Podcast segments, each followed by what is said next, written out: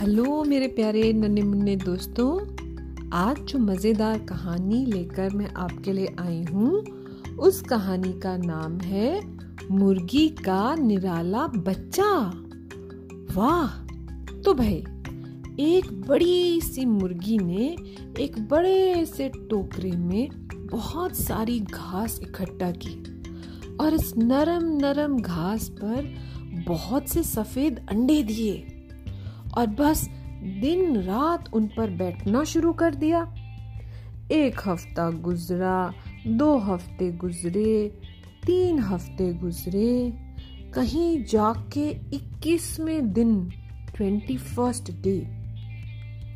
अंडे खुट खुट टूटने शुरू हो गए और हर अंडे में से एक नन्हा मुन्ना बच्चा निकला। उनके छोटे छोटे पंख कितने नरम थे, कितने सॉफ्ट थे और कैसे गरम गरम थे वॉर्म हर बच्चा रुई का गोला जैसा लगता था।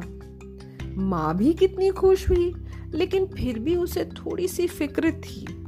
एक अंडा रह गया था, जिसमें से अभी तक कुछ भी नहीं निकला। बेचारी माँ उसको अपने परों से गर्मी पहुंचाती और अलामिया से दुआएँ मांगती कि उसमें से एक ऐसा ही प्यारा सा बच्चा निकले, जैसे और अंडों में से निकले थे। पर इस अंडे को कोई जल्दी ही नहीं थी फूटने की।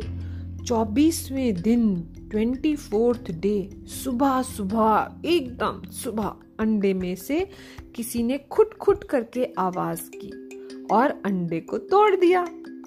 अंडा जो टूटा तो उसमें से एक प्यारा सा चूजा निकला और ये चूजा बड़ा ही निराला था, बहुत यूनिक था। सुनहरे सॉफ्ट पंख थे काले काले मोतियों जैसी आँखें थीं और तेज नुकीली चोंच थी। प्यार से माँ उसे चूजू मिया कहने लगी और सब उसको इतना लाड़ करते, इतना प्यार करते कि वो बड़ा इतरा गया, बड़ा बिगड़ गया। अपने को कुछ बहुत ही खास समझने लगा, मैं तो स्पेशल हूँ, मैं तो डिफरेंट हूँ। फिर एक दिन माँ के पास आकर चूजू मिया बोले, अम्मा, अब मैं इस टोकरी में नहीं रह सकता। मैं तो राजा के महल में जा रहा हूँ, मैं स्पेशल हूँ। माँ ने बच्चों को दाना चुगना सिखाना शुरू ही किया था। तो वो बोली, चूजू मिया, कैसी बातें कर रहे हो? छोटे बच्चों को चाहिए कि चैन से घर में अपनी माँ के पंखों के नीचे रहें। बाकी चूजे माँ के पंखों के नीचे घुसने लगे। माँ ने चूजू मियाँ को समझाया, देखो भाई, अंडे में से निकलने में तो तुमने इतना वक्त लगाया। कुछ पता भी है, महल पहुँचने में कितनी देर लगेगी? और ये बात सुनकर चूजू मियाँ के सारे भाई बहन हंसने लगे। चूजू मियाँ तो इस बात पर बड़ा बुरा मान गए। तो क्या हुआ? मैं तो हूँ स्पेशल मैं तो हूँ खास, वो बोले, अपनी नाक चढ़ाई, पंख फटफड़ाए और बोले, मैं तो जा रहा हूँ राजा के महल।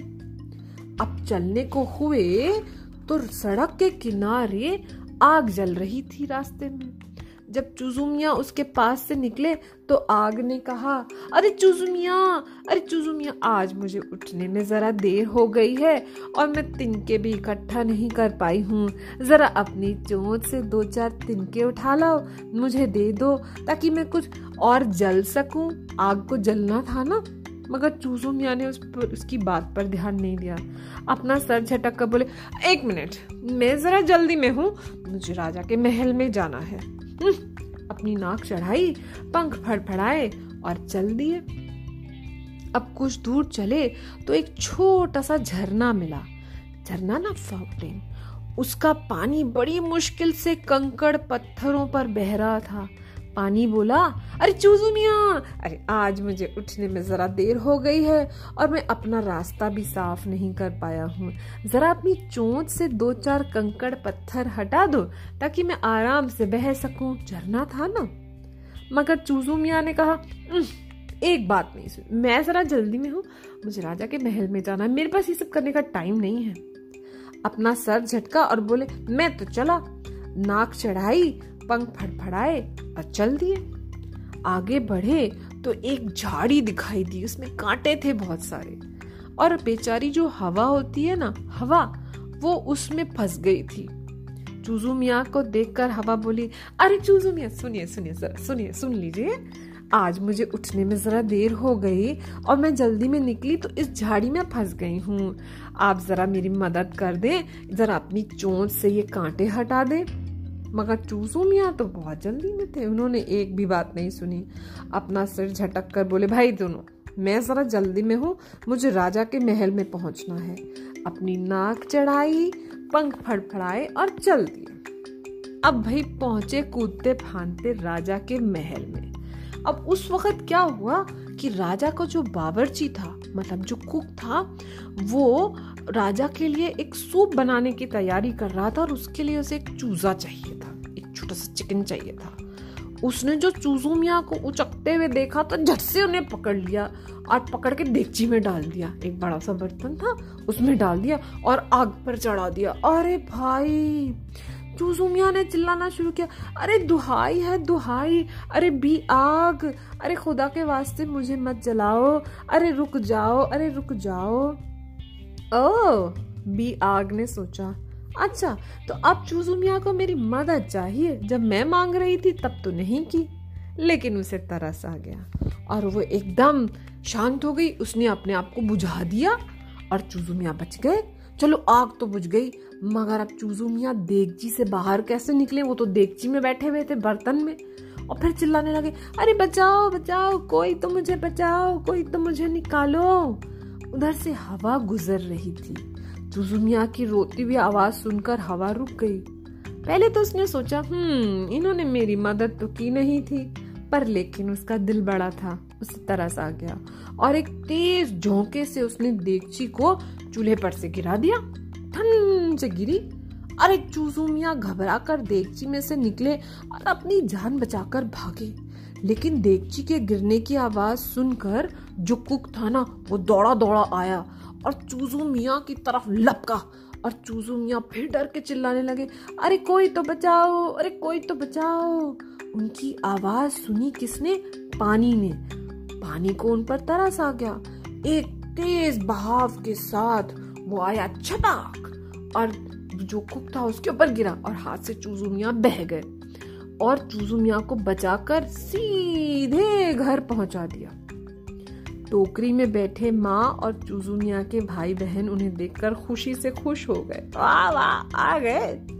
चूजू को भी घर लौटकर बड़ा अच्छा लगा, लेकिन अपने किए पर बड़े शर्मिंदा थे, बड़ी शर्म आ रही थी। देखो, इतना घमंड कर रहे थे ना। अरे, मैंने तो आग, पानी और हवा की बिल्कुल भी मदद नहीं की। मर, मगर उन लोगों ने तो मुझे बचा लिया। अब मुझे उनका कर्ज तो उतारना पड़ेगा ना। अब मुझे कैसे मैं उनको कहूँ? पर कैसे करूँ? सोच में पड़ गए। हम्म, फिर उन्हें ख्याल आया कि मैं भी तो उनकी मदद कर सकता हूँ। अरे वो मुसीबत में क्यों पड़े थे? क्योंकि वो सुबह देर से उठे थे। अब मैं रोज सुबह सही वक्त पर उन्हें जगा दिया करूँगा। और अगले दिन से चूजू मिया ने डिसाइड कर लिया कि वो सुबह सुबह उठकर और करारी सी बांग देंगे, कुकड़ो और सबको जगा देंगे, जिससे कि कोई भी लेट ना हो। आग, पानी और हवा को जगाने का काम चुजुमिया करेंगे। और इस तरह से उन्होंने अपनी मदद करने वालों का कर्ज उतार दिया, उनकी मदद की। और तब से लेकर आज तक रोज सुबह उठते हैं और कुकड़ों की बांग देते हैं। अच्छा जब सब जाग जाते हैं तो क्या तुम लोग जागते हो? या पड़े पड़े सोते रहते हो? और मम्मी को जगाना पड़ता है? हम्म लगता है चूजू मियाँ से कहना पड़ेगा कि तुम लोगों के घर के पास जाकर भी बांग दें। तो भाई, कहानी हो गई खत्म और पैसा हो गया हजम।